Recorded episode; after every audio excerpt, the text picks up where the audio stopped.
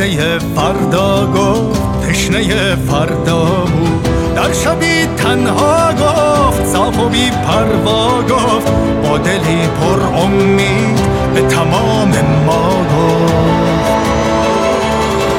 تو اگر برخیزی من اگر برخیزم همه بر میخیزم همه بر میخیزم تو اگر برخیزی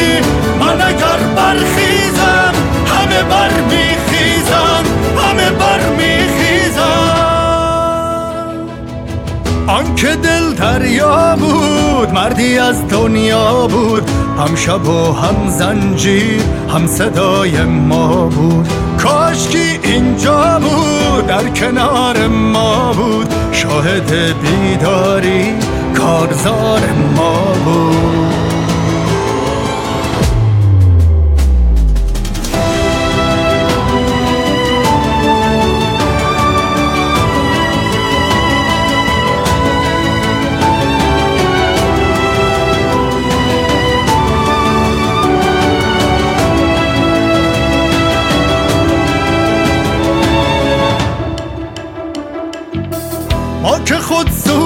جان باخته ایم شعله بر جان شب انداخته ایم از ته دره خون با تن خویش تا به معراج پلی ساخته ایم رقص بر دار به شوق دیدار این بهایی است که پرداخته ایم.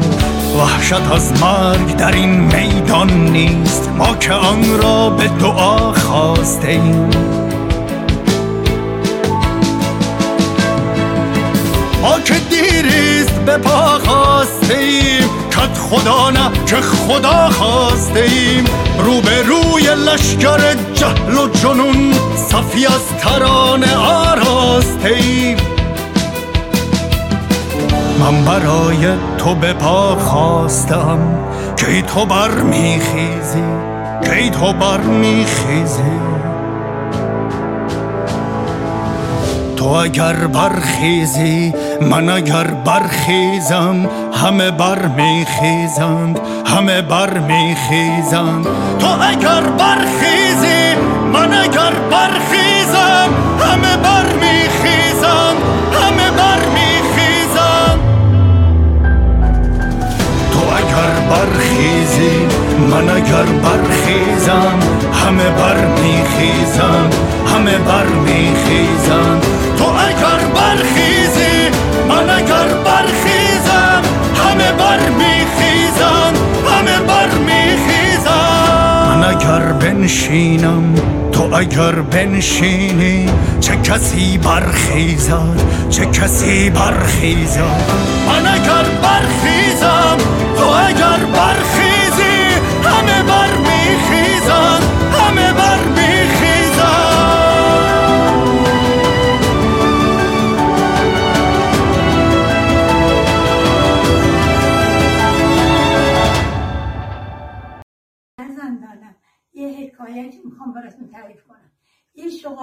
رئیس شده بود. مردم رو میترسوند و میکشت و میگو اگه من نباشم حیوانات به شما حمله می‌کنن. از دست رنج همین مردم شکم خودش اطرافش سیر می‌کرد. این حکایت حکایت علی خامنه‌ایه. زبونان دوخ قلمات شکست. جوانای رشید کش تو خون قلتیدن. حالا دم از انتخابات می‌زنه. کشور زیبای ما را با آتش کشیدی و خوش کردی. حاکمه مثل تو ظالم و بیرم کشور ما ندیده بود. ستار و محمد و هزارون جوان ره کی کش؟ مادرها رو کی داغدار و سیاپوش کرد؟ حالا یکی مثل خودت ظالم از تو صندوق های رای می‌خوای در بیاری؟ فرزندانم تو این انتخابات رئیس شغال شرکت نکنیم تمام این بازی ها در بیارن توی امام به سر سرجاش نگه دارن. به نام خرد ناخدای بشر خرد رهگشای تو در خیر و شر خرد ناخداوند هر با خداست خرد هم خداوند و هم ناخداست. درود بر شما خردمندان یاران عزیزان گرامیان و هم میهنان که در انتخابات شغال شرکت نمی کنند. درود به همه عزیزان در یوتیوب اینستاگرام فیسبوک توییتر و کلاب هاوس. امروز سهشنبه هشتم اسفند 1402 اشغالی برابر با 27 فوریه 2024 برنامه های دکتر لاجوردی رو از روز یک شنبه منتقل کردیم به روزهای سه شنبه همین ساعتی که در خدمتتون هستیم. خوش آمد میگم با دکتر حسین لاجوردی در برنامه خودتون. من هم سلام و درود دارم به شما و همه هموطنان بسیار با ارزشی که این برنامه رو دنبال می‌کنن. خوشحالم که در خدمتتون هستم. خدمت از من باعث افتخاری که در خدمتتون هستم و پوزشم می‌خوام یه ده دقیقه برنامه رو دیر شروع کردیم به خاطر یه مشکل فنی که داشتیم از این بابت پوزش می‌خوام. بله پیام بانو گوهر عشقی رو شنیدیم در مورد انتخابات. وای دکتر لاجوردی ما بسیار برنامه های شما رو در تلویزیون ایران فردا می‌دیدیم.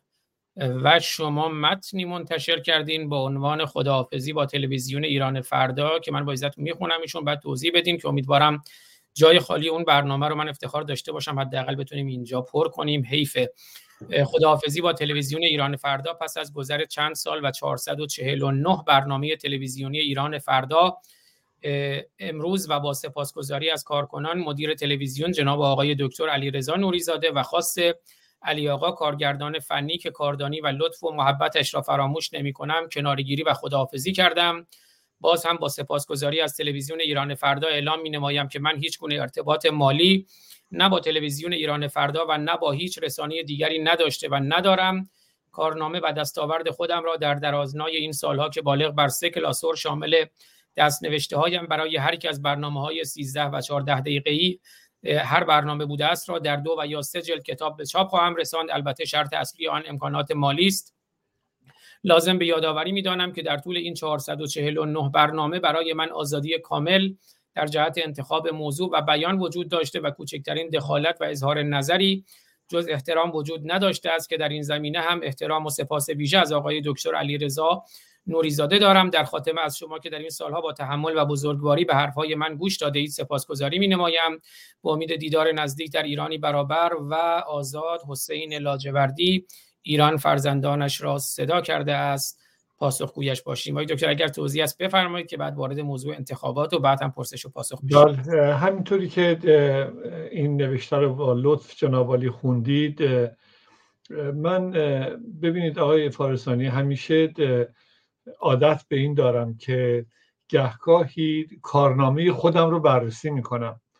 بررسی می‌کنم به این که ببینم کجا قرار گرفتم چه کردم و چه کار باید بکنم. در حال حاضر به هر حال من خیلی گرفتار هستم به این معنا که سه کتاب در حال انتشار. کتاب زن زندگی آزادی کتاب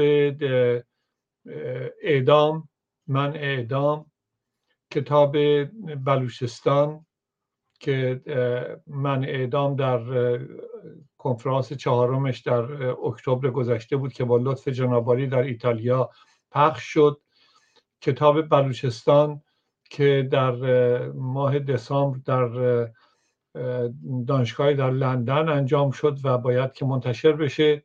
توی همین چند روزه آینده چند هفته آینده و کتاب نظرسنجی ما که باز با لطف شما چند بار مطرح شد و در نهایت کنفرانس چهلم پنجمین سال انقلاب اسلامی که در پاریس شروع شد این فاجعه و ما هم 45 سال رو کارنامه این 45 سال رو در رابطه با آخرین جنبشی که به وجود آمده در این 45 سال یعنی جنبش زن زندگی آزادی کنفرانس سه و یا چهار روزه رو در دانشگاه سوربن پاریس در آخر ماه جوان یا جون به قول شما در امریکا اون رو ارائه خواهیم کرد.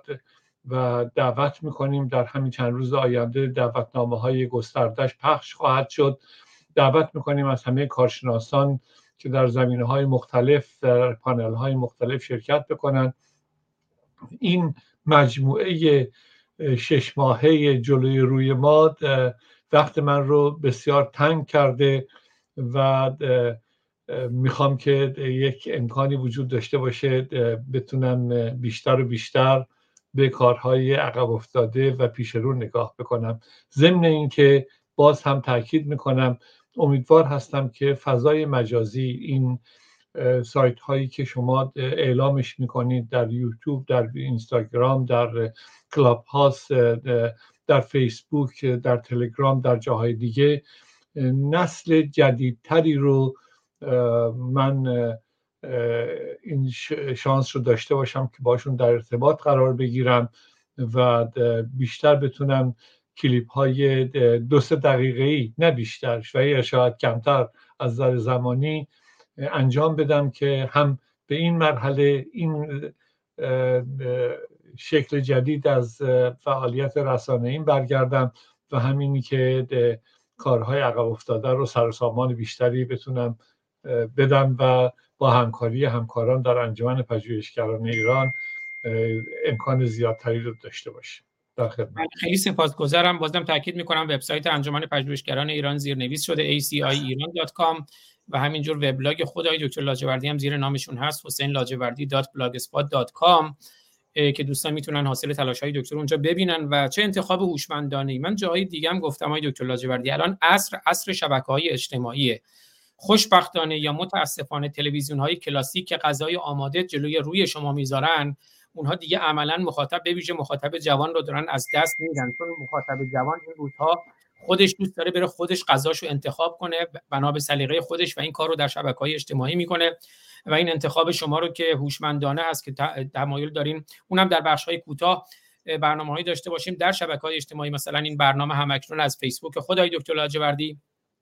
از یوتیوب از یوتیوب آی دکتر لاجوردی از یوتیوب من از یوتیوب روشنگران قادسیه از یوتیوب ما براندازان از توییتر های دکتر لاجوردی از توییتر من و از اینستاگرام خود من داره همزمان پخش میشه و بعد هم در شبکه های اجتماعی دوباره بازنشر میشه. وبسایت روشنگران رو هم که داریم تمام پلتفرم های پادکست هم هست.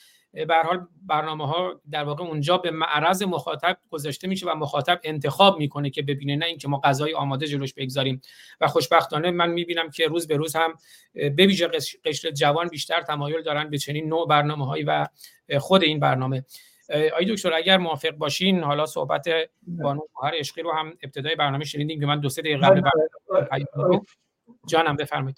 فقط یه نکته ای رو چون جناب به نکته بسیار درستی اشاره کردید. ببینید اینی که شما غذای آماده و برنامه آماده رو عنوان کردید یه نکته ای رو من اینجا لازم می‌بینم نگاه بهش بکنم. فارغ از تلویزیون ایران فردا که به من محبت بسیار بسیاری در طول این سالها داشته و تقدیرم کردم چندین بار یک نکته ای باید خدمتون اشاره بکنم.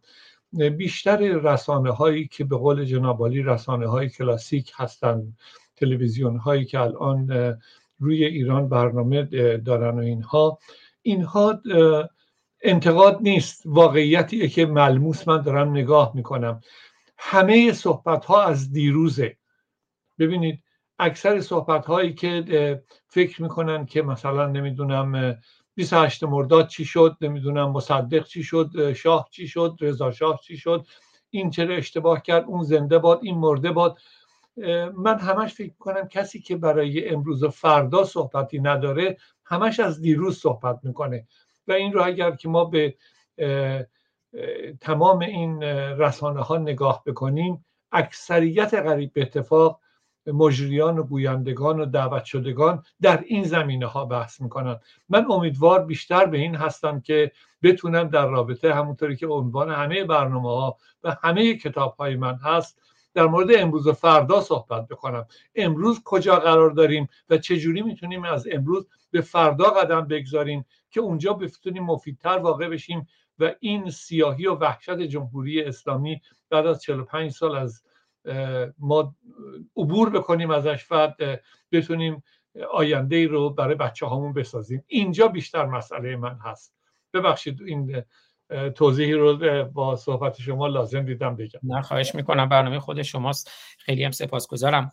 و این هم باز از هوشمندی شما و بروز بودن شماست که هم به جوانان می‌پردازید و هم به امروز و فردا نه به کالبد شکافی گذشته و تاریخ که در جای خودش لازمه ولی اون به اندازه کافی صورت گرفته. ما باید امروز رو بشناسیم و برای فردا برنامه ریزی کنیم. هوشمندانه با پژوهش و آقای دکتر حسین لاجوردی هم خب سالها سی و دو سال حاصل تلاشاشون در انجمن پژوهشگران ایران و کتابهاشون و کنفرانس ها که هم در تصویر دیدیم هم بارها صحبت کردیم.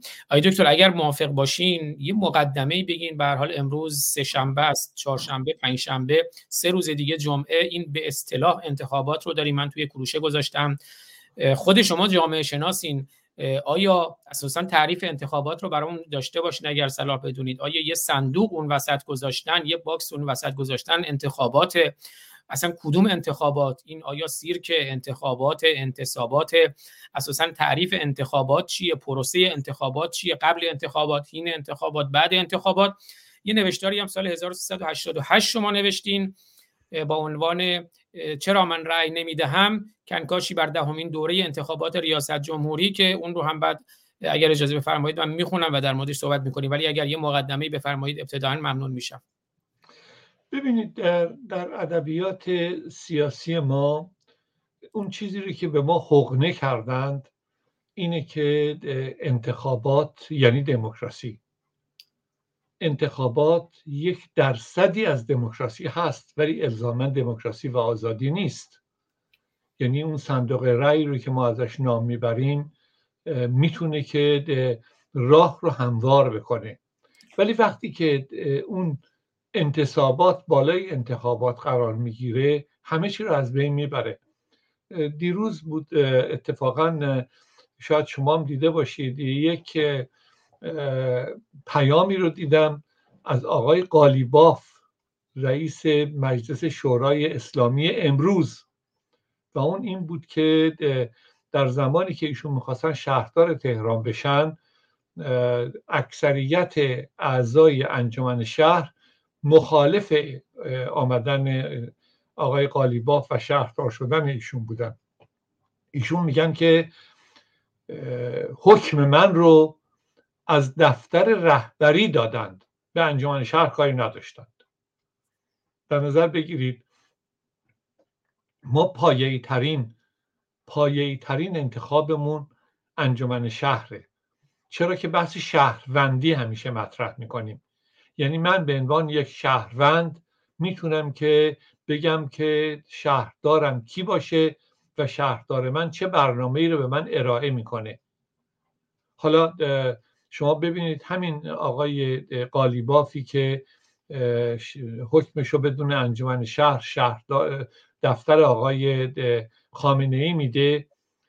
برنامه ای که نداره هیچ اختلاس هاش و قارت هاش رو نگاه بکنیم نمی‌دونم موقعیت فرزندانش رو نگاه بکنیم همسرش رو نگاه بکنیم. می‌بینیم اینم شده برنامه. پس در نتیجه مسئله اینی که من توی همین بحث چرا من رأی نمی‌دهم به طور مفصل با استناد به مواردی که در گذرگاه های فرهنگی اجتماعی اقتصادی سیاسی در جمهوری اسلامی در سی سال گذشته چون همونطوری که اشاره کردید این مربوط به سال 88 یعنی 14 سال پیش این مسئله نوشته که من میگم چرا من رأی نمیدم اصلا؟ رأی دادن اصلا چه معنی و مفهومی در جمهوری اسلامی داره؟ البته چون خیلی خیلی زیاده من استدا می‌کنم جناب فارسانی. چند دو تا نکته مشخصترش رو که در جمهوری اسلامی وضعیت نظر اجتماعی که چند تا کلیک من کردم اونجا که امام جمعه نمی‌دونم رضاییه ما هاشمی رفسنجانی و چند نفر دیگه در مورد وضعیت اجتماعی سی سال گذشته اینجا چی میگن؟ و در مرحله آخر در قسمت آخرین قسمت این مقاله شما باز می‌بینید که من بحث این رو می‌کنم که حالا من چرا رأی نمیدم و شما چرا باید رأی بدید؟ ببینید جمهوری اسلامی اصلا نیاز به رأی من و شما نداره. حالا من و شما یه ایرانی بحثی که در داخل کشور مطرحه چون من شما نمی‌تونیم رأی بدیم. یا جز اون گروه هایی نیستیم که در خارج از کشور بریم و رأی بدیم. ولی به طور سمبولیک وقتی که من به عنوان یک ایرانی میگم من چرا رأی نمیدم روی سخنم به اونهایی که می‌تونن در داخل کشور رأی بدن و یا رأی ندن. بحث در اینجاست. جمهوری اسلامی اصلا نیاز به رأی نداره. جمهوری اسلامی نیاز به جمعیت داره. و اون جمعیت رو هم زمانی که مردم حضور پیدا نکنن از آرشیف های خودشون در میارن و اونجا مطرح می‌کنن. حتی یادم هستش که یکی از این انتخابات هایی که در ایران انجام شده بود تابستون بود و چون مردم کمتر شرکت کرده بودن یا شرکت نکرده بودن عکس هایی که از آرشیو در ورده بودن برف می اومد و نشون می‌دادن. در نتیجه می‌خوام این رو خدمتتون بگم. اصلا مسئلهش نیست. من به یک نکته دیگری اشاره بکنم. تقریبا می‌خوام خدمتتون بگم که تمام این انتخاباتی که در جمهوری اسلامی از رفراندوم سال 58 به این طرف انجام شده تقریبا همه رو من بررسی کردم و بر اساس آمارهایی که خود وزارت کشور در جمهوری اسلامی آمارش رو میده من برآورد هامون کردم. به عنوان مثال بحث رفراندوم من رو که بارها شاید دیدید که کسانی که شرکت کردن چقدر بودن؟ کسانی که حق رأی داشتن در جمعیت 37 میلیونی با وجودی که سن رأی دادن رو پایین آورده بودن. از 18 سال به 16 سال ما فقط 18 میلیون 700 هزار نفر داشتیم که حق رأی داشتن. من در اون کلیپ رفراندوم مطرح کردم. که در اونجا سی میلیون رأی آمده بود که آخر سر جمهوری اسلامی اشاره توی قانون اساسی هم آوردن که 20 میلیون و 400 22 میلیون نفر رأی دادن. 20 میلیون و 400ش رأی سالم بوده. یک میلیون و 600 هزار تا رأی مخدوش. 20 میلیون و 400 هزار رأی که در رفراندوم به قول جمهوری اسلامی داده شده دو میلیون نفر بیشتر از کل جمعیت رأی دهنده ایرانه. بالاتر از کل جمعیت 16 سال به بالای ایرانه. یعنی دو میلیون نفرم این دیگه در تاریخ کل تاریخ ایران وجود خارجی نداره که دو میلیون نفر بیشتر از کسانی که حق رأی داشتن. چون کسانی هم که هستن که رأی ندادن به قول خود جمهوری اسلامی 99 دو درصد 99 نمی‌دونم 8 درصد بله. مخالف بودن یا حق رأی نداشتن یا هر چیز دیگه. ولی بحث بعدیش رو اگر نگاه بکنیم به آقای خاتمی برمیگرده. به آقای خاتمی وقتی که آمار انتخاب یا انتصاب آقای خاتمی رو نگاه می‌کنیم بالاترین بعد از رفراندوم جمهوری اسلامیه. ولی مرحله بعدشی که وقتی نگاه بکنیم دقیقا نصف شده.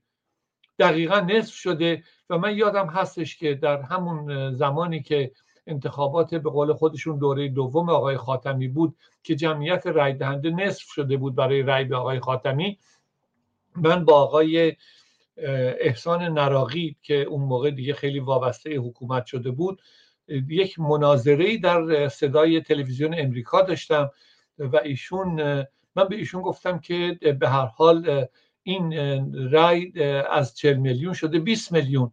می‌دونید پاسخ چی بود آقای فارسانی؟ خیلی این پاسخ جالب بود. گفتن که شما یادتون باشه این 20 میلیون هم به شهادت و عزت امام حسین داده شده. به نمی‌دونم چیه زینب داده شده. خب طبیعی است که اون تفکر اونطوریه و نیازی نیست. مورد آخری که می‌خوام خدمتتون بگم که مردم باز ببینن که چه تفاوتی هست. دوره آقای روحانی است. به دوره آقای رئیسی اصلا کاری ندارم. دوره آقای روحانی وزارت کشور جمهوری اسلامی اعلام می‌کنه 54 میلیون و 200 هزار نفر حق رأی دارن. خود اونها اعلام می‌کنن 18 میلیون در انتخابات شرکت نکردن. خود وزارت کشور اعلام می‌کنه که 18 میلیون به آقای روحانی رأی ندادن. به رقیب رقبای آقای روحانی رأی دادن. پس در نتیجه آقای روحانی با 33 درصد آرا به گفته وزارت کشور جمهوری اسلامی انتخاب شده. در حالتی که طبق قانون باید 51 درصد باشه. ولی بلافاصله اعلام کردن آقای روحانی با 51 درصد یا 54 درصد یادم نیست رئیس جمهور شدن. می‌دونید چرا؟ برای اینکه مسئله برجام بود. فکر می‌کردم که آقای روحانی زودتر انتخاب بشه بلکه به دنبال برجام برن. آخرین نکته باز بازم آخر آخر آخر می‌کنم. آخرین نکته انتخاب آقای رئیسی بر اساس آماری که خودشون اعلام کردن در داخل ایران هفت درصد بوده. یعنی حتی حتی خانواده های مربوط به پاسداران مسئولان حکومتی هم یک درصدشون رأی ندادن. حالا باید ببینیم که در این انتخابات پیش رو که به التماس افتاده جمهوری اسلامی مردم چه کار خواهند کرد؟ آیا تفاوتی می‌کنه؟ من در اون آخرین قسمت رأی نمی‌دهم. این رو نوشتم که لطف می‌کنید به مطرحش میفرمایید. چه تفاوت داره که کی بره تو مجلس؟ کی رئیس جمهور بشه؟ کی مجلس خبرگان بره؟ آیا تفاوتی می‌بینید؟ خب برید رأی بدید. اگر نمی‌بینید به چرا پنج سال گذشته نگاه بکنید ببینید که کجا ایستادید. در خدمتتون هستم.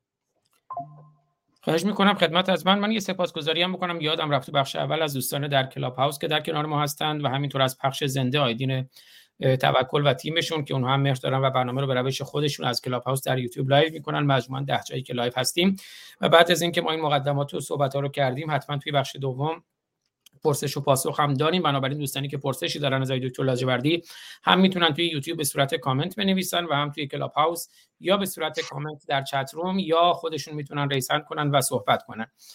آقای دکتر حالا اتفاقا از رفراندوم سال 57 گفتین یا در واقع 12 فروردین 1358 اشغالی. من یاد اون ویدئوی معروف شما افتادم که فکر کنم همه ایران دیگه اون رو دیدن اون گفتگویی که داشتین با تلویزیون ایران اینترنشنال. و بعد همه جا پخش شد. من مثلا دیدم مدتی پیش هم علی کریمی مثلا تو اینستاگرامشون گذاشته بودن. شاید 20 میلیون نفر فقط از اینستاگرام علی کریمی اون ویدیو رو دیدن. و اون موقع به حال شما خودتون در جریان رفراندوم آریانه به جمهوری اسلامی بودین و خودتون توی مرکز آمار ایران همه چیز رو پیگیری می‌کردین. یک بار دیگه با اون رو ببینیم بعد بریم سراغ اون نوشتار شما. من در رابطه با کشتار انقلابه اگر شما به قانون اساسی جمهوری تحقیقی من در رابطه با کشتار انقلابه اگر شما به قانون اساسی جمهوری اسلامی به مقدمش نگاه بکنید میگن انقلاب پیروز شد با 60 هزار شهید و 100 هزار معلول. اون یکی از تحقیقات من در اون ساله. من تمام مرگ و میر سال 57 رو گرفتم تا از روز اول فروردین هنوز انقلاب نشده تا آخرین روز اسفند سال 57 که انقلاب درش واقع شده. 758 نفر کشته شدن.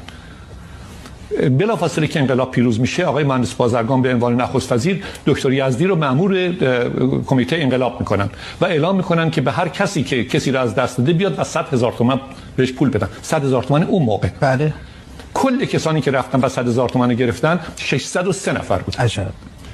اختلافش با 758 نفری که من آمار در آوردم اون تعداد آدم هایی که تو اعدام شدن بعد از بهمن تا اسفند همون سال که از جلو تیر خوردن. رسیدیم به بلا فاصله رفراندوم سال 58 بلا فاصله من اون موقع هم در دانشگاه تدریس می‌کردم هم در مرکز آمار ایران بودم. در نتیجه دو گروه از دانشجویان و کارمندان فرستاده بودم برای بررسی آماری که انقلاب هنوز فکر کردم که آمار می‌خواستم بگیرم ببینن انقلاب نه نه نه, نه, نه, نه. روز رفراندوم. آها. روز رفراندوم که برن بررسی بکنن روز رفراندوم. باور نکردنیه براتون.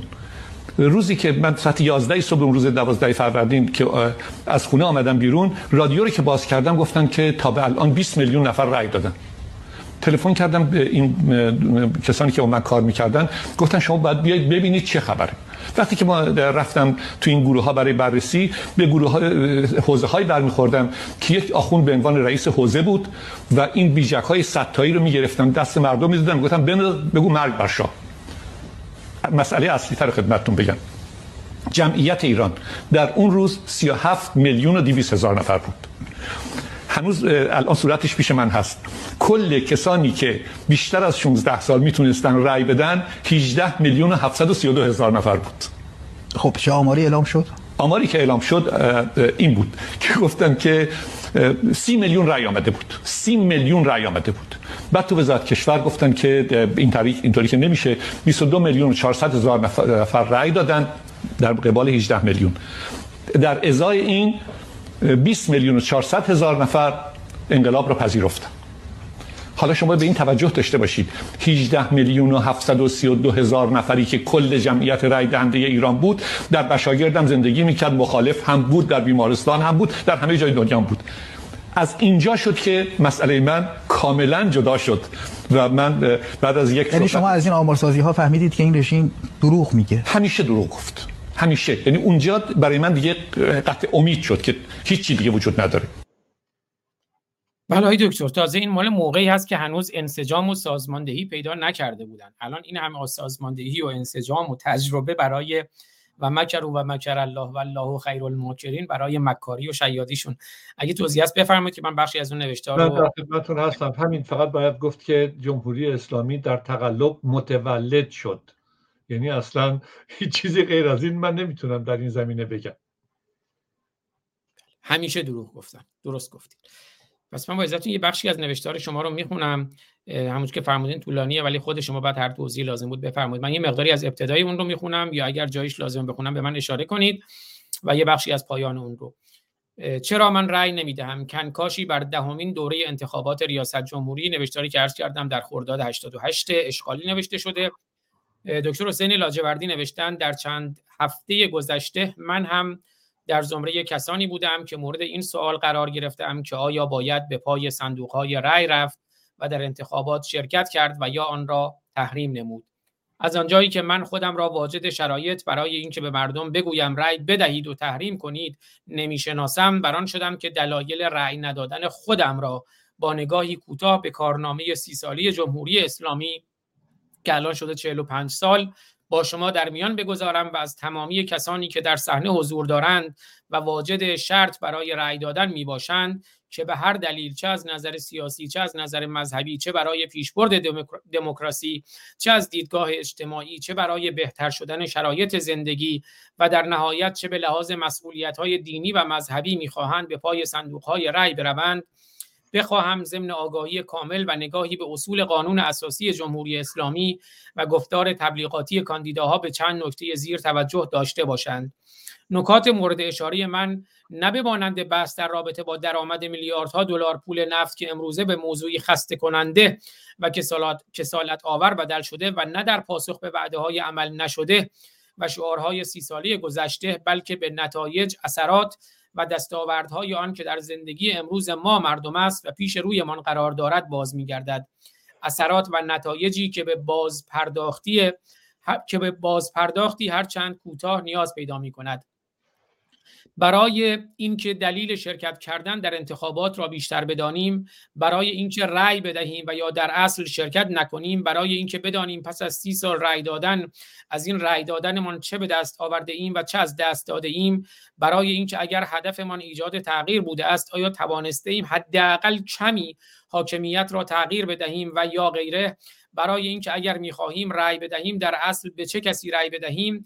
عقل سالم حکم می کند که بدون هیجان و با تفکر و تعقل به سی سال گذشته نگاهی هر چند کوتاه داشته باشیم. ساختار حکومتی جمهوری اسلامی در قانون اساسی جمهوری اسلامی ساختار حکومتی جمهوری اسلامی. در قانون اساسی جمهوری اسلامی آمده است که به استثنای مقام رهبری در تمامی دیگر ارکانهای آن مانند مجلس خبرگان رهبری مجلس شورای اسلامی و ریاست جمهوری انتخابات با رأی مستقیم مردم انجام می شود لازم به یادآوری است که انتخاب دوازده عضو شورای نگهبان از این امر مستثنا می باشد شورای نگهبان مهمترین و کلیدی ترین نهاد در ساختار حکومتی جمهوری اسلامی است و تصمیماتش تأثیر مستقیم بر تمامی زوایای زندگی روزانه ما را به دنبال دارد چرا که بر اساس اصول چهار و 91 قانون اساسی وظیفه تطبیق تمامی قوانین کشور با شرع اسلام را بر عهده دارد. و بر اساس اصل 99 نظارت بر تمامی انتخابات را. با تاکید بر اصول ذکر شده ما مردم کوچکترین نظری یا کنترلی بر عملکرد آنان نداریم و به ما جوابگو نیستند. بعد شش عضو فقیه شورای نگهبان. من میرم بخش پایانی اون رو می‌خونم که آی خود دکتر بعد اگر صلاح دونستن توضیح بدن.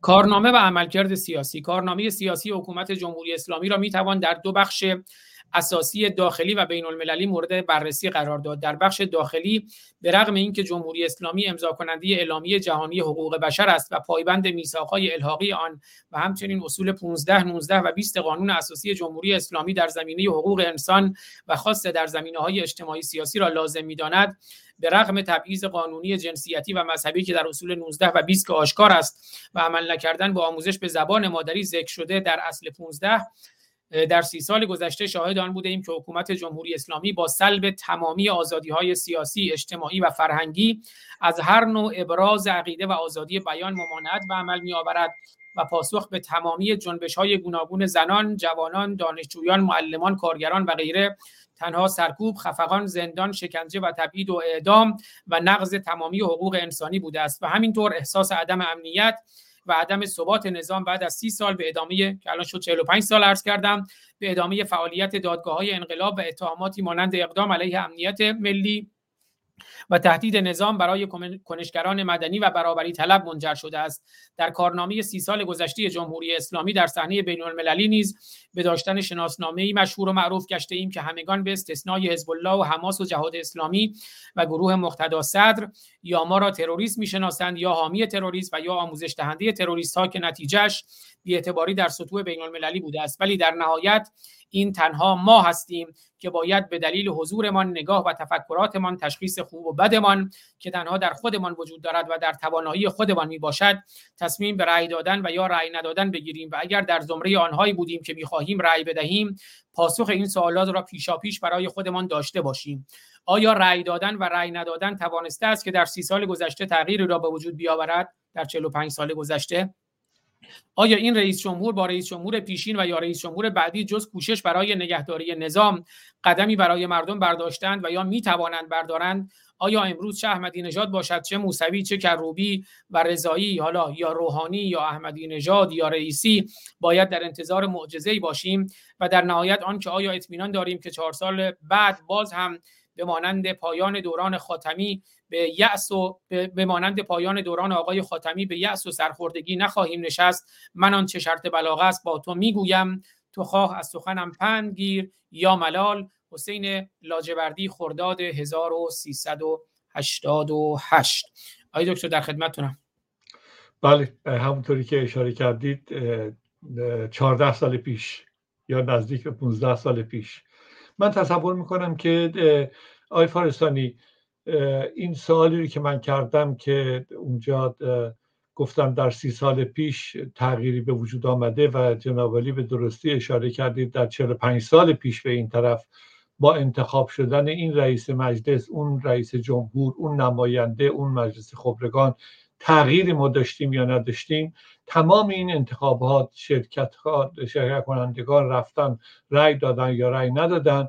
ولی هر روز ما شاهد این هستیم که وضعیت جمهوری اسلامی خراب و خرابتر بوده قارت بیشتر سرکوب بیشتر خشونت بیشتر. تا به امروز رسیدیم. آیا نیازی هست به اینی که باز بیایم بگیم که باید رای بدیم یا نباید رای بدیم؟ این رو دیگه همونطوری که شما اشاره کردید هم این مقاله میگه. 15 سال پیش تا کنون یا 45 سال پیش تا کنون و بعد اینی که این انتخابات چه خواهد شد. من فکر می‌کنم که بحثی رو که اخیرا در فضای مجازی بیشتر مطرح شده که اگر مردم بتوانند خونه بنشینند و حضور پیدا نکنند می‌تونه که مؤثر واقع بشه. وگرنه مردم بدونید رأی شما اگر هم بدید کوچکترین تاثیر و اثری روی مسائل اجتماعیتون اقتصادیتون سیاسیتون فرهنگیتون نخواهد گذاشت. امروز ببینیم کجا قرار گرفتیم. تو یکی از این موارد این مقاله من اشاره کردم. از قول آقای کدیور میگه هفتاد درصد مساجد امروز دیگه نماز صبح نمی‌خونه. خیلی خوب. یعنی چی؟ خالی شده. این عملکرد یک حکومت دینی 45 سال گذشته به این طرفه. حالا باز با انتخاب این نمایندگان مجلس شورای اسلامی راه به جایی برده میشه یا برده نمیشه این تشخیص خود اونهایی که می‌خوان برن رأی بدن. همونطوری که اونجا اشاره کردم من برای خودم این صلاحیت رو نمی‌شناسم که به کسی بگم رأی بدید بدید یا ندید. ولی میگم که فکر بکنید رأی دادن و یا رأی ندادن می‌تونه که چه منافعی رو داشته باشه و چه خسارت هایی رو برای فردی شخص و جامعه ایجاد بکنه. همین و همین. بیشتر از این نه. مطمئن باشید. ولی بازم تکرار می‌کنم جمهوری اسلامی نیاز به رأی نداره. نیاز به حضور و جمعیت داره. جمعیتی که تو خیابون بتونه ازشون فیلم برداری بکنه. و سلام نامه تمام. هیچی غیر از این نیست. در خدمت. خواهش می‌کنم. خدمت از من. خب اگر موافق باشین اگر نکته دیگری نیست بریم دوستانی که پرسش دارن. دوستان اومده بودن که تشریف بردند. خب اگر دوستان پرسشی دارن می‌تونن تشریف بیارن. به احساس شما هم تشریف بردین تشریف بردین. می‌تونن هم تشریف بیارن پرسششون رو مطرح کنن. یا اینکه پرسششون رو در chat room بنویسن. حالا من می‌بینم شهره گرامی پرسشی رو نوشتن که من همون رو مطرح می‌کنم تا اگر دوستانی هم خواستن خودشون پرسششون رو مطرح کنن تشریف بیارن روی stage به اصطلاح کلاب هاوس و صحبتشون رو بشنویم. اما شهره گرامی بانو شهره انایسی از دوستان کنگره ملی ایرانیان نوشتن که این حکومت دیکتاتوری چگونه صندوق رأی آن صادق و مردمی است؟ این حکومت که یک حکومت دیکتاتوری چگونه صندوق رأی آن صادق و مردمی است؟ در خدمتتون آقای دکتر.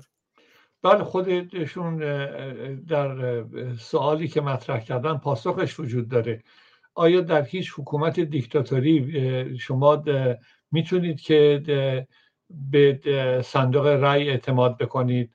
خاصه این که این حکومت دیکتاتوری خشنترین حکومت دیکتاتوری چرا که دیکتاتوری مذهبی است ایدئولوژیکه.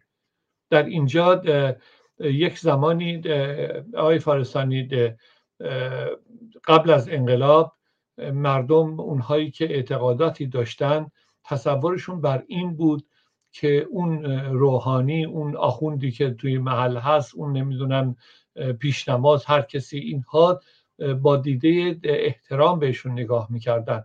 حالا دیگه اون هم تموم شده.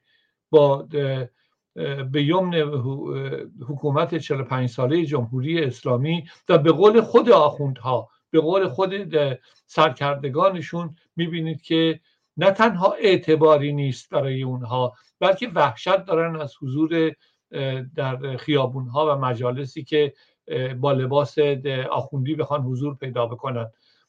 باز چند روز پیش یک کلیپی رو دیدم از یک آقایی که یک آخوندی که مثل اینکه مدرس حوزه علمیه قوم بود که نوشته بود این کلیپ رو زمانی شما می‌بینید که من رو دستگیر کرده باشم. و اون زمان اون آدم به خامنه ای و نمی‌دونم شرایط اینها اعتراض کرده بود شدیدن که به کجا داریم میریم.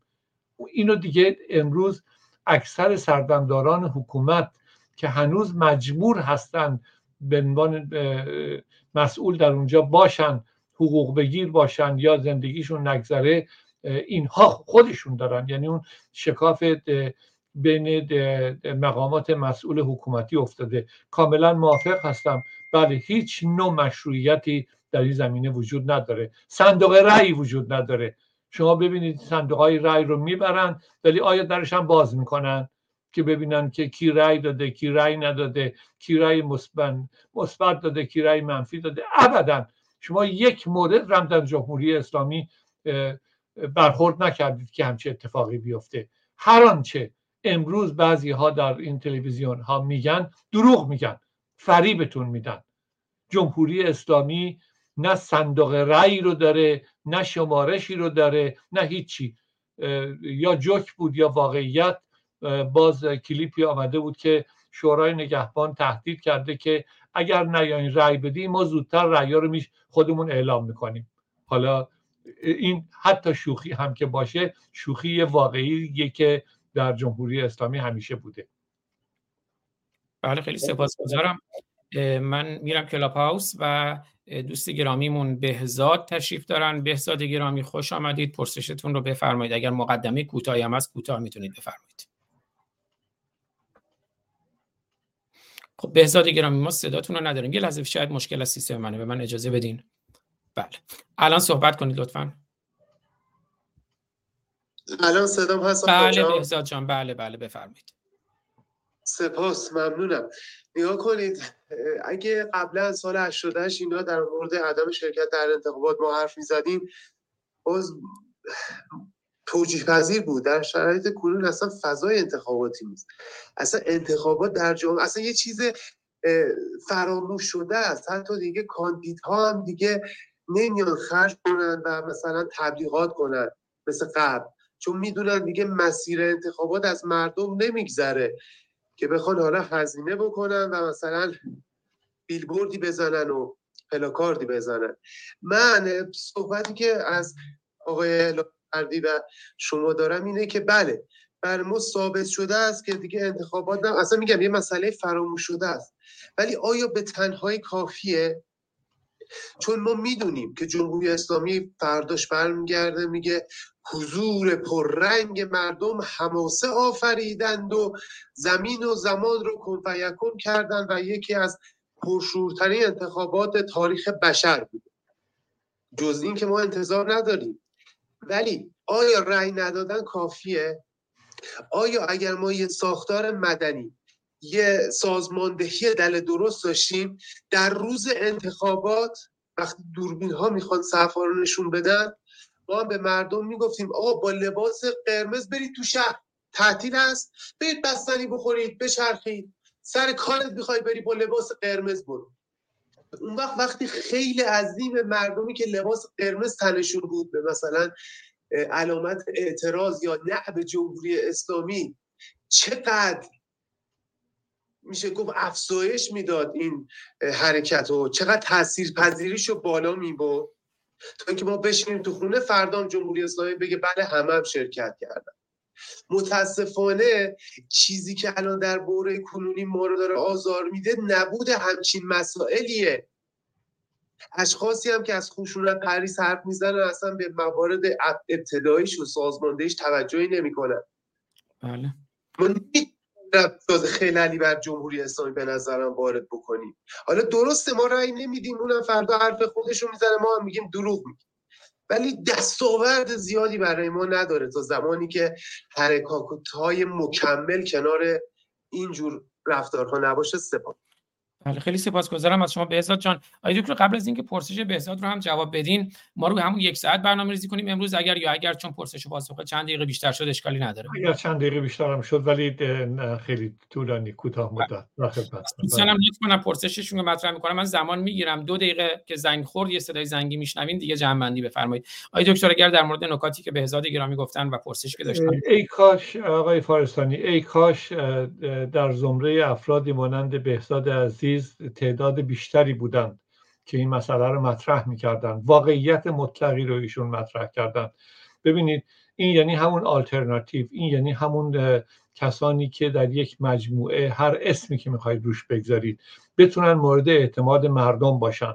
بتونن اعلام بکنن که امروز با لباس قرمز یا هر چیز دیگری سمبولیکیشون البته گفتن درست هم هستش. نرید رای بدید یا حضور پیدا بکنید یا این کار بکنید یا اون کار بکنید. ببینید بحث اصلی همینجاست اگر که ما قادر نباشیم که اون مجموعه ای که مورد اعتماد مردم هستند رو پیدا بکنیم و به مردم معرفی بکنیم و مردم به دنبال این باشن که به جای اینی که دچار در هم ریختگی آشفتگی فکری و روحی باشن برن حرف اون گروه رو اون اپوزیسیون واقعی رو اون آلترناتیو موجود رو گوش بکنن ما متاسفانه همینطوری که گفته شد با رأی دادن و رأی ندادن و صندوق و غیر صندوق هیچی حل نمیشه. امیدوار به این باشیم که تعداد بهزادها بیشتر و بیشتر باشن. به فکر بنشینیم سر این که یک روزی اون حرکت شکل بگیره نه حرکت فرمایشی و نمایشی. ببینید زمانی اون شکل می‌گیره و همواره من به این مسئله اشاره کردم که افرادی فرد یا افرادی که می‌خوان که جز آلترناتیو باشن خود آلترناتیو باشن رهبر باشن در گروه رهبری باشن این جرأت رو داشته باشن بیان جلوی مردم حضور پیدا بکنن و به سوالات مردم پاسخ بدن نه به سوالات فرمایشی. نه به این معنا که من بگم که من می‌خوام که نمی‌دونم جمهوری اسلامی رو بندازم و فلان خبرنگارم بیاد به من مصاحبه بکنه از قبل سوالاتش رو من بده. من هم بگم که نمی‌دونم به به دموکراسی خوب است و جمهوری اسلامی بد است. نه. من باید که به عنوان اپوزیسیون به عنوان رهبر به عنوان گوشه ای از رهبری این شهامت رو این جسارت رو داشته باشم که بیام جلوی مردم به مردم پاسخ بدم. بگم که من در 45 سال گذشته چی کار کردم؟ من چه جوری زندگی کردم؟ من چه برنامه ای رو دارم؟ اگر جمهوری اسلامی بیفته من چه خواهم کرد؟ من رهبر و اپوزیسیون خجالتی نباشم. نگم که من واسه خودم نمی‌خوام. اتفاقا باید بگم که آقا من واسه خودم می‌خوام. اون رهبری بگه من واسه این مجموعه می‌خوام که بتونیم با این برنامه هایی که در دست داریم با برنامه های پیش رو جمهوری اسلامی رو سرنگون بکنیم جایگزینش بشیم و بتونیم برنامه هامون رو اجرا بکنیم. در این حالت بله بدون تردید فرمایشتون آقای بهزاد عزیز درسته و امیدوار به این باشیم که تعدادتون زیادتر باشه. بله خیلی سپاسگزارم. من یه خواهشم بکنم دوستان اگر این برنامه رو به اشتراک بذارن ممنون میشم.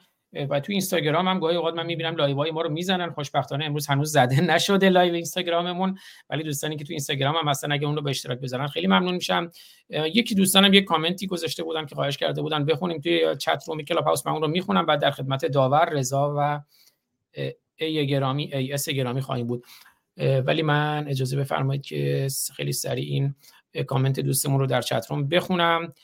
فرزین اف کی نوشتن که جناب دکتر من یه آرزو دارم شما به همراه جناب آقای ایمان سلیمانی امیری و دکتر بیژن افتخاری و دیگران یک حزب موفق با جمع یک حزب موفق با جمع تجربه و هوش و ذکاوت شما تشکیل بشه که من دیدم خب چند هفته پیش دو هفته پیش خود شما با سلیمانی امیری گرامی برنامه داشتین. فکر کنم در تلویزیون پارس در برنامه سلیمانی امیری. فکر می‌کنم با دکتر بیژن افتخاری از دوستان شما هستند. به حال خیلی واقعا تلاش فکر می‌کنن راهش همینه که ما یه مجموعه داشته باشیم. از اندیشمندان و پژوهشگران و آزادی خواهان جمع با تجربه و هوش و ذکاوت و دانش که اونها بتونن کاری رو ببرن و از اون بحث فردی و اینها خارج بشیم. اگر نکته در این مورد در مورد کامنتی که فرزین هست بفرمایید آقای دکتر که بریم خدمت داور عظیم همونطوری که اشاره کردید من با احترام بسیار برای آقای امیری سلیمانی و بیژن افتخاری که چندین و چند برنامه در طی سالهای گذشته با ایشون داشتم و بسیارانی هستن. شک نکنیم. مهم اینه که بشه این مجموعه شکل پیدا بکنه. بشه بازم دارم خدمتتون میگم شفاف جلوی مردم بنشینه. اگر که ما برگردیم به این که چرا به عنوان مثال در جنبش زن زندگی آزادی منشور و اعتلاف و سازمان و حزب و همه اینها به هم خورد بیشتر از این جلوتر از این خواهیم رفت که شفافیت وجود نداشت جلوی مردم نشستن نبود و خلال بزرگ منافع رسانه هایی بود که هدفشون مسئله ایران نیست. مسائل ایران نیست مسائل سرمایه گذارانشون و سیاست گذارانشون هست. اگر به اون مرحله برسیم حتما انجام پذیر. بله خیلی سپاسگزارم. و ایمان سلیمانی امیری گرامی هم خب یکی از همراهان خود روشنگران قادسی هستند که حالا مدتی به خاطر مشغلهشون و اینا کمتر در خدمتشون هستیم. ولی امیدوارم که باز هم بتونیم در خدمت ایمان سلیمانی امیری گرامی باشیم. بله داور عظیمی گرامی. من در خدمت شما هستم. دیگه صدای زنگ رو که شنیدین جنبندی بفرمایید تو دو دقیقه. بفرمایید. درود بر شما روشنگران آزاد عزیز و جناب دکتر لاجوردی که همیشه از برنامهاتون صحبتاتون استفاده می‌کنید. من یک جمله دارم و یک سوال. خدمت شما عرض شود که جمله از مارک توان که من خیلی بهش معتقدم. میگه در جوامعی که در جایی که آزادی وجود نداره اگر انتخابات چیزی رو تغییر می‌داد هرگز اجازه انتخابات و رأیگیری نمی‌دادن. اما جناب لاجوردی سوال من اینه که آیا اپوزیسیون منسجمی وجود داره که بشه بهش تکیه کرد و در کنارش حرکت کرد و پشتیبانی از این اپوزیسیون کرد چون مردم داخل واقعا و به شدت به این مسئله نیازمندن آیا همچین اپوزیسیونی شما سراغ دارید؟ ممنون. خیلی سپاسگزارم. بفرمایید دکتر. در قسمت اول اگر انتخاب چیزی رو تغییر می‌داد صندوق های رای کاملا با ایشون موافق هستم. در یه مقاله هم عنوان خود مقاله منم همین هست. ولی من سوال به خود ایشون برمیگردم ولی آیا شما سراغ دارید؟ من فکر می‌کنم که اون اپوزیسیون رو نه من نه شما هیچ کس سراغ نداره. نه به دلیل نبودنش. بودنش تلاشهاش قابل ارزشه ولی وقتی که کارنامهمون رو نگاه می‌کنیم متاسفانه بعد از 45 سال کارنامهمون منتهی شده به بیاعتمادی جامعه. اگر در بین همین افرادی که اپوزیسیون نام گذاشته میشه روشون و مخالفین حکومت هستند اون چند نفر من حالا اسم نمی‌برم این دوست عزیزمون قبلا اشاره کردن حتما تعداد بیشتری هست بدون شک هست. ببینید میگن ما 7 میلیون نفر خارج از ایران هستیم. اگر از هر یه میلیون نفر یک نفر یک نفر فقط باشه نخواد رئیس بقیه بشه نخواد نمی‌دونم رهبر فرهیخته بشه یا هر چیز دیگه بشه ولی با رأی اون 7 نفر بشه. من اصلا تردید ندارم. اگر از هر یه میلیون نفر یک نفر رو پیدا کردید دوست عزیز حتما می‌تونیم که بسیار امیدوار باشیم برای شکل گرفتن این آلترناتیو این اپوزیسیون و این مورد قبول واقع شدن مردم. بله خیلی سپاسگزارم. نکته ای که داور جان نکته داشتین چون دیگه نمی‌خوایم رفت و برگشتی بشه. من فکرم کسی نکته داشت و ببینید بله معذرت می‌خوام. خیلی عذر آزار من فقط این نکته رو می‌خواستم بگم که متاسفانه متاسفانه خیلی از اندیشمندان ما چون من شب و روز دنبال می‌کنم این مسائل و به حال ایرانی هم و تمام وجودم برای آزادی این کشورم و ملتم ملت ایرانه. متاسفانه کار یه سریا شده فقط زدن همدیگه و این باعث تاسفه امیدوارم این الیت های جامعه ما به خودشون بیاد. سپاسگزارم که دوباره به من وقت دادی. آزاد جان من قطع می‌کنم. خیلی سپاسگزارم از شما داور عظیمی گرامی. از نسل سوخته هم کامنتی گذاشتن در یوتیوب سپاسگزارم. اما این پرسش های استفهام انکاری گاهی اوقات خب نیاز از یه مقداری قبلش هم اندیشه بشه. نوشتن دکتر چرا به مردم نمی‌گویید مشکل اسلام است؟ برای خدای دکتر اینجا تشریف دارن توی روشنگران قادسیه قبلا هم بارها صحبت کردیم. شعار روشنگران قادسیه هم اینه نبرد قادسیه نبرد ایران و اسلام. همچنان ادامه دارد. این بار ایران پیروز است. های دکتر هم بارها گفتن در مورد اسلام نگاهشون رو گفتن. های دکتر اگر بازم نکته است ولی من من این روش رو نمیپسندم که دوستان بدون اینکه آگاهی داشته باشن استفهام انکاری مطرح می‌کنن. بفرمایید. همین پاسخ جناب علی به نظرم بسیار بسیار درسته. خیلی سپاسگزارم. رضای گرامی که account account شون هم رای بی رای هست. در خدمتتون هستم. رضا ماهان گرامی بفرمایید. بله درودی عرض می کنم به خانم ها آقایان در stage در audience و در یوتیوب. ببینید وزارت کشور که اعلام کرد شمارش آرا تموم شده منتظر حضور سبزتان پای صندوق های رأیگیری هستید ببینید 44 سال ما انتخاباتی نداشتیم. لذا با اون لغت انتخابات در تایتل من یه خورده مشکل دارم. رأیگیریه. انتخابات رو آقای جنتی می‌کنه. حضور سبز مردم که برند انتخاب آقای جنتی رأی بدن. جناب آقای دکتر این رأیگیری این دوره انگار تغییراتی داره. با حرکت نظام به طرف حکومت اسلامی انگار اینام کم کم اصلا نسبت به انتخابات و حتی رأیگیری هم دیگه بیخیال میشن. شما این دوره رو نگاه کنید. قیمت بنزین اونجوری شد سهمیش قیمت دلار که دیگه اصلا زل شد.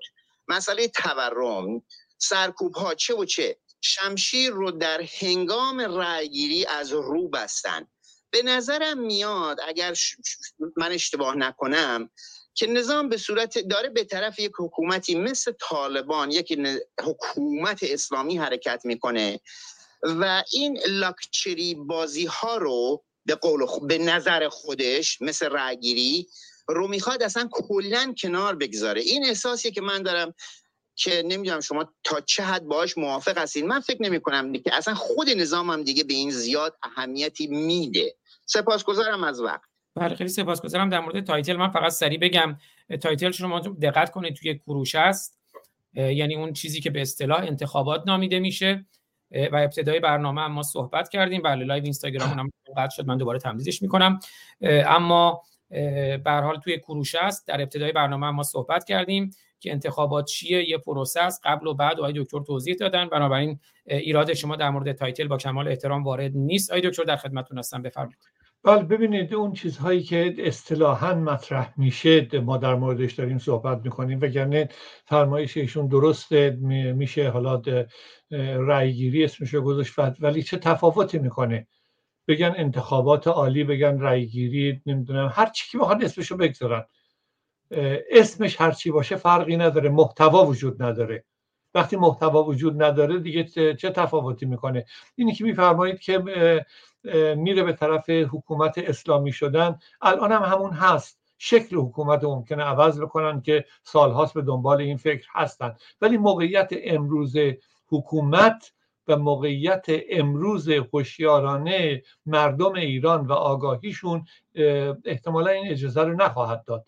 شرایط ببینید خیلی مجموعه پیچیده ای اگه آدم بخواد بحث در موردش بکنه. شرایط امروزی که دنیا داره شرایط امروزی که میانه داره شرایط امروزی که مسئله جنگ روسیه و اوکراین هست یا اسرائیل و غزه هست. همه اینها مسائلیه که اگر دقیق مطرح نشه و تحلیل درستی ازش بیرون نیاد می‌تونه اثر بدی رو در تحلیل های ما بگذاره و ما رو به نتیجه مشخصی نرسونه. ولی من به شخصه باور به این دارم با آگاهی های جامعه ایران با آگاهی های تجربه هایی که این پنجاه میلیون جمعیتی که در این 45 سال اضافه شده به 37 میلیون نفر جمعیت ایران این پنجاه میلیون نفری که کمتر از پنجاه سالشونه.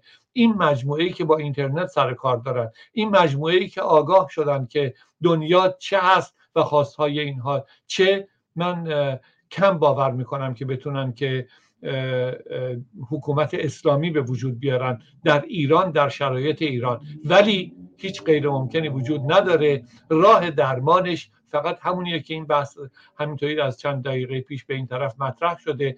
وجود یک آلترناتیو وجود یک حمایتی است که در جامعه مطرح بشه برای اونهایی که زیر فشار هستند کمتر امکان دارن سرکوبی سرکوب بیشتره و غیره و غیره. بریم به دنبال این که اون شرایط رو فراهم بکنیم. بریم به دنبال این که به من بگید که از خودخواهی دست بردار و بیا نمی‌دونم تو این جلسه بشین و با مردم صحبت بکن. اگر به اینجا رسیدیم اون ترسمون کمتر خواهد شد. بله خیلی سپاسگزارم. live اینستاگرام هم دوباره برگشتیم و آخرین نفر A گرامی A S در خدمتتون هستم. بفرمایید در دو دقیقه.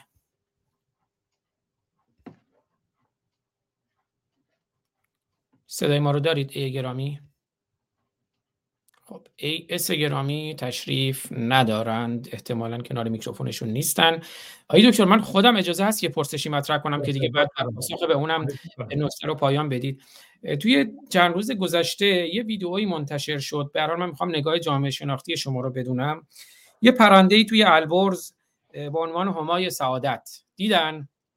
من همون چند ساعت بعدش برنامه گذاشتم همای سعادت علامت پرسش و اون رو مطرح کردم. من گفتم این بازی جمهوری اسلامیه.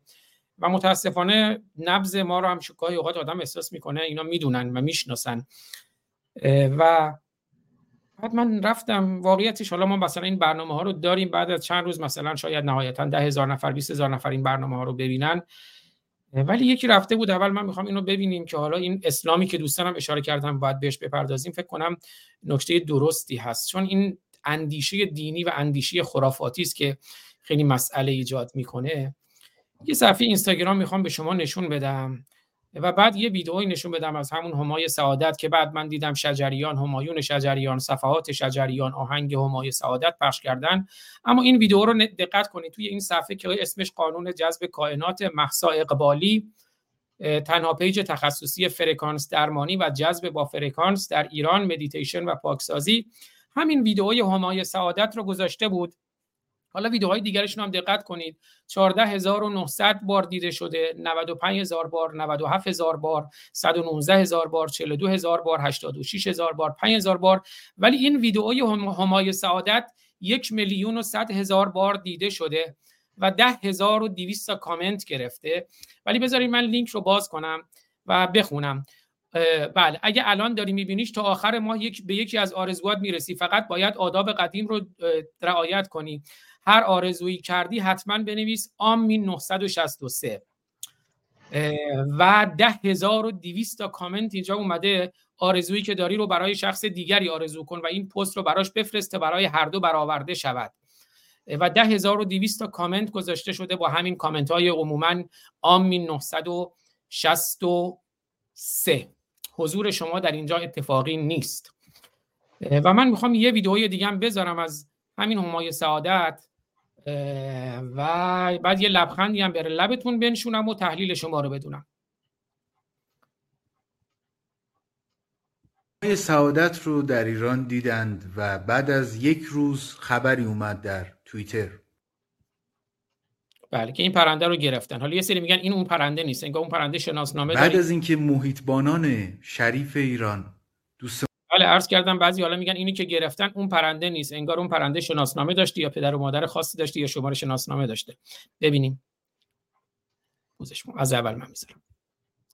های سعادت رو در ایران دیدند و بعد از یک روز خبری اومد در توییتر.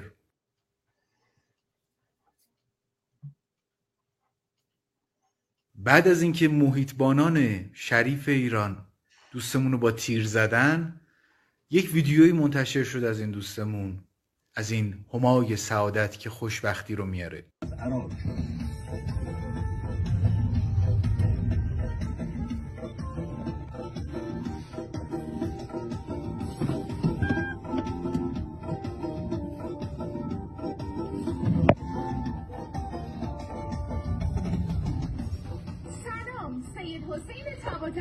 از شهر گل یعنی بحث اینجاست خوشبختیه می‌خواد بیاد.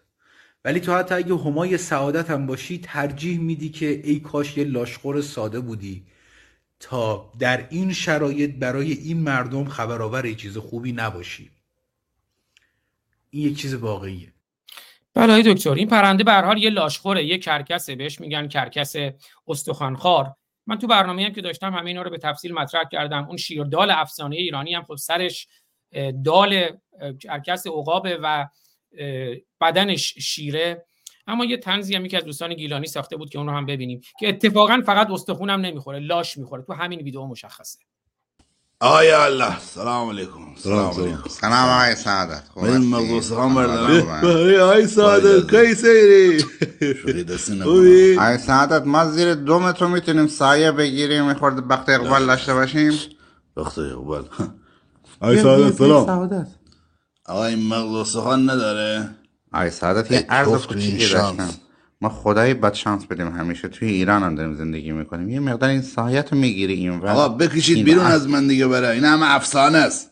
واقعا یه سوال بپرسم. گرفتار شدیم. آقا شما مرد نیستید. مگه چرا اسمتون همایه که؟ آقا فامیلی ما همای سعادت اصله. چی می‌خوام؟ آقا تکون نخوا من از زیر سایت باشم. من از بدشانسی انگار کلاق ریده توی سرم اینا دنبال شانس از منم. ما داریم منقرض میشیم وقت غذا نخوردیم. آقای سعادت ما شام تدارک دیدیم. تشریف بیان خونه ما بد بگذاریم. گوشت رو بخوریم آقای دکتر شاید خندهدار به نظر بیاد اما همون سیرکه است گریه داره که یه سری از شجریان گرفته تا این بانو محسا اقبالی که اسمش هم هست و چند تا عکس هم من نشون بدم گفتم باز من چند ساعت بعدش گفتم بازی همای سعادت بازی جمهوری اسلامی است. آزادی با برخواستن ما مردم ایران به دست می آید نه با لاشخور ریشدار همای سعادت. و همای سعادت ما ایرانی ها چنین است. این تصویری که می بینید ما مردم ایران ما براندازان. و برنامه‌ای که داشتم اما بعضی هم اومدن همای سعادت رو به ما نشون دادن در این تصویری که می بینید تحلیل شما رو بدونیم.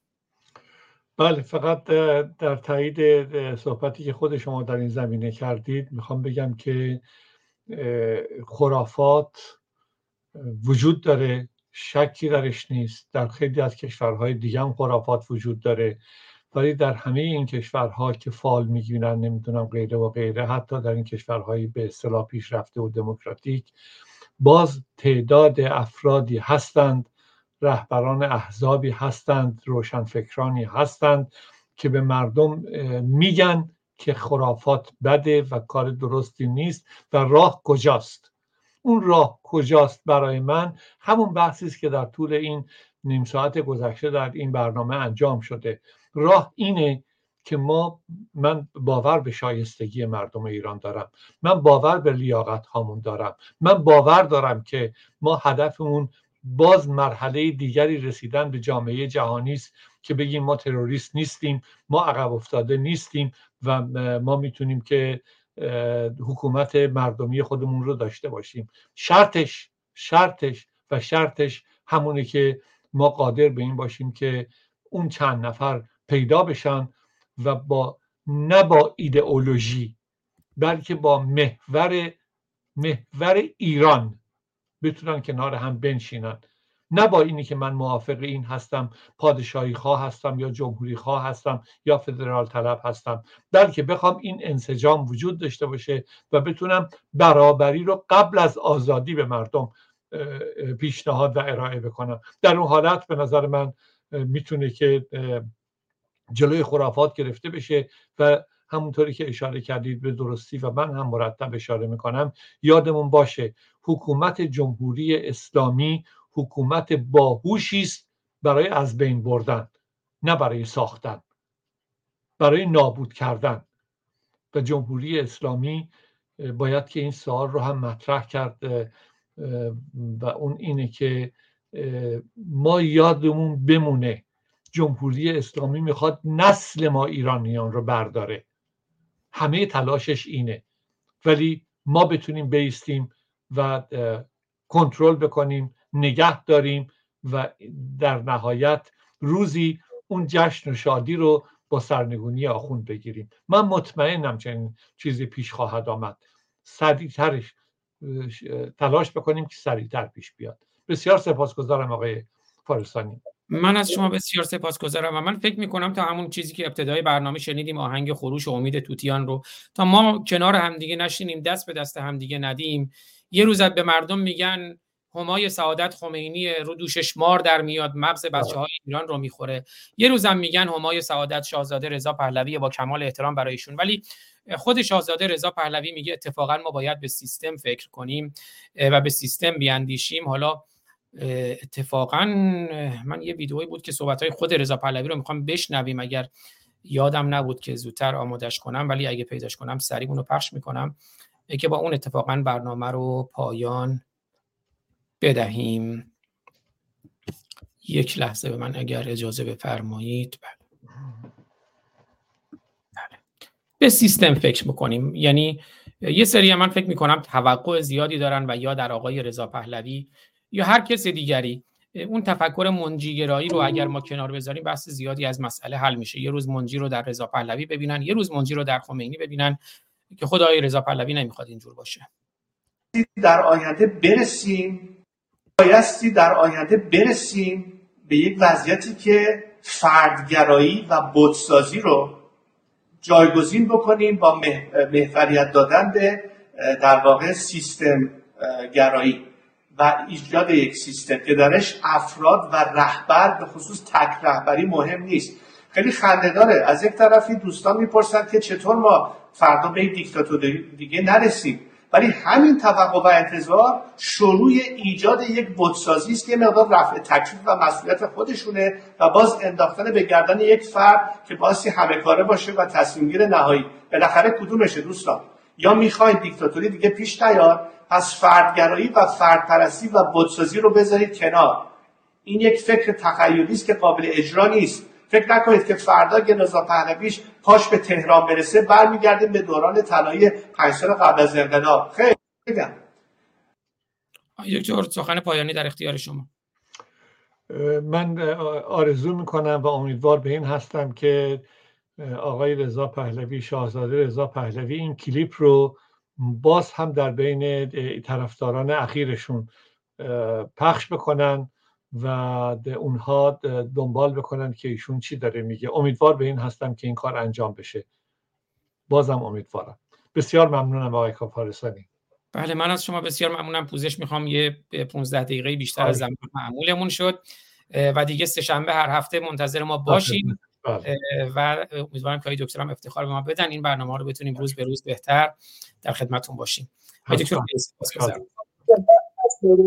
نکته پایانی بگم یا نیست؟ بهزاد جان قرار نبود توی برنامه ما. بفرمایید میکروفون باز بشه. بفرمایید. بفرمایید. نه بفرمایید. نه اشکال نداره. بفرمایید. نه هیچ پوزش نه اشکالی نداره. بفرمایید. من شرمندم ببخشید جان. نه نه نه. ببخشید. من اینجوری گفتم معذب نشین. ببخشید. بفرمایید. من یه خواهشی دارم از آقای لاجوردی خود شما. یه برنامه هایی در مورد همین مسئله تشکر سازی آلترناتیو چیز رهبری چیز. این مسائل رو بذارید ما هم یاد بگیریم. نگاه کنید من یه خطاب با آقای لاجوردی بگم. آقای لاجوردی تک تک اون افرادی که اونجا نشستن هیچ کدومشون دارای پایگاه مردمی نیستن. اگر همه اون افراد میشستن یه نفر رو انتخاب می‌کردن باز هم محلی از اعراب نداره. تا زمانی که افراد یا گروههایی در کنار هم قرار نگیرند که دارای پایگاه مردمی نباشند و طیفی و بخش خاصی از جامعه رو نمایندگی نکنند که همچین کارهایی که یه نفر به خاطر خوشگلیش یه نفر به خاطر فوتبالش یه نفر به خاطر فیلمش یه نفر به خاطر باباش بشینن دور هم دیگه مسئله رو حل نمی‌کنه. برشی رو ایجاد نمی‌کنه در بین مردم. نگاه کنید ما بحثی بحث آلترناتیو پیش میاد. آلترناتیو یعنی زمانی شکل می‌گیره که یه رهبر از جز شروع کرده به کل رسیده و چنان حالا اون رهبر میشه گروهی باشه یا فردی فرق نمی‌کنه. به درجه از هژمون رسیده باشه مثل خمینی. که مخالفین دیگه خودشون رو یا در کنار اون یا با اون تعریف کنن. مثلا همون 57 شما نگاه بکنید کمونیستا می اومدن می‌گفتن بله حرف آقای خمینی هم حرف ماست. اینا به اونا می‌گفتن بی پدر مادر بی دین و ایمون. اینا می‌گفتن نه صد درصد حرفای آقای خمینی درسته. چرا تو ایشون آلترناتیو شده بود؟ چرا تو هژمون به دست آورده بود؟ و حتی مخالفین دیگه برای حیاتشون نیاز داشتن. کنار ایشون وایسن. در اون مرحله ما به آلترناتیو می‌رسیم. نه با اینکه یه سری افراد به خاطر follower بشینن دورم دیگه خودشون یکی رو انتخاب خیلی سپاسگزارم. بهزاد گرامی فکر کنم نکته مهمی را اشاره کردن. آقای دکتر سخن پایانی بله، کاملا نه بسیار درست من هم امیدوار به این هستم که با تلاشی که مرتب شما دارید انجام می‌دید در زمینه های مختلف این پیشنهاد رو مد نظر قرار بدیم. من هم در خدمتتون هستم بلکه بتونیم که به این مراحل یک شکل و چارچوبی بدیم.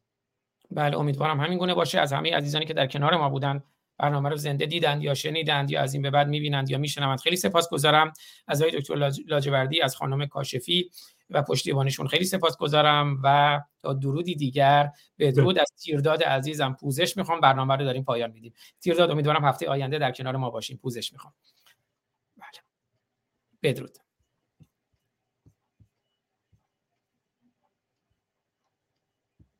ما پنج مبارزان که از یک پشتیم در عرصه روزگار پنج انگشتیم. گر فرد شویم در نظرها علمیم. گر فرد شویم در نظرها علمیم. ور جمع شویم بر دهانها مشتیم. پاینده ایران بدرود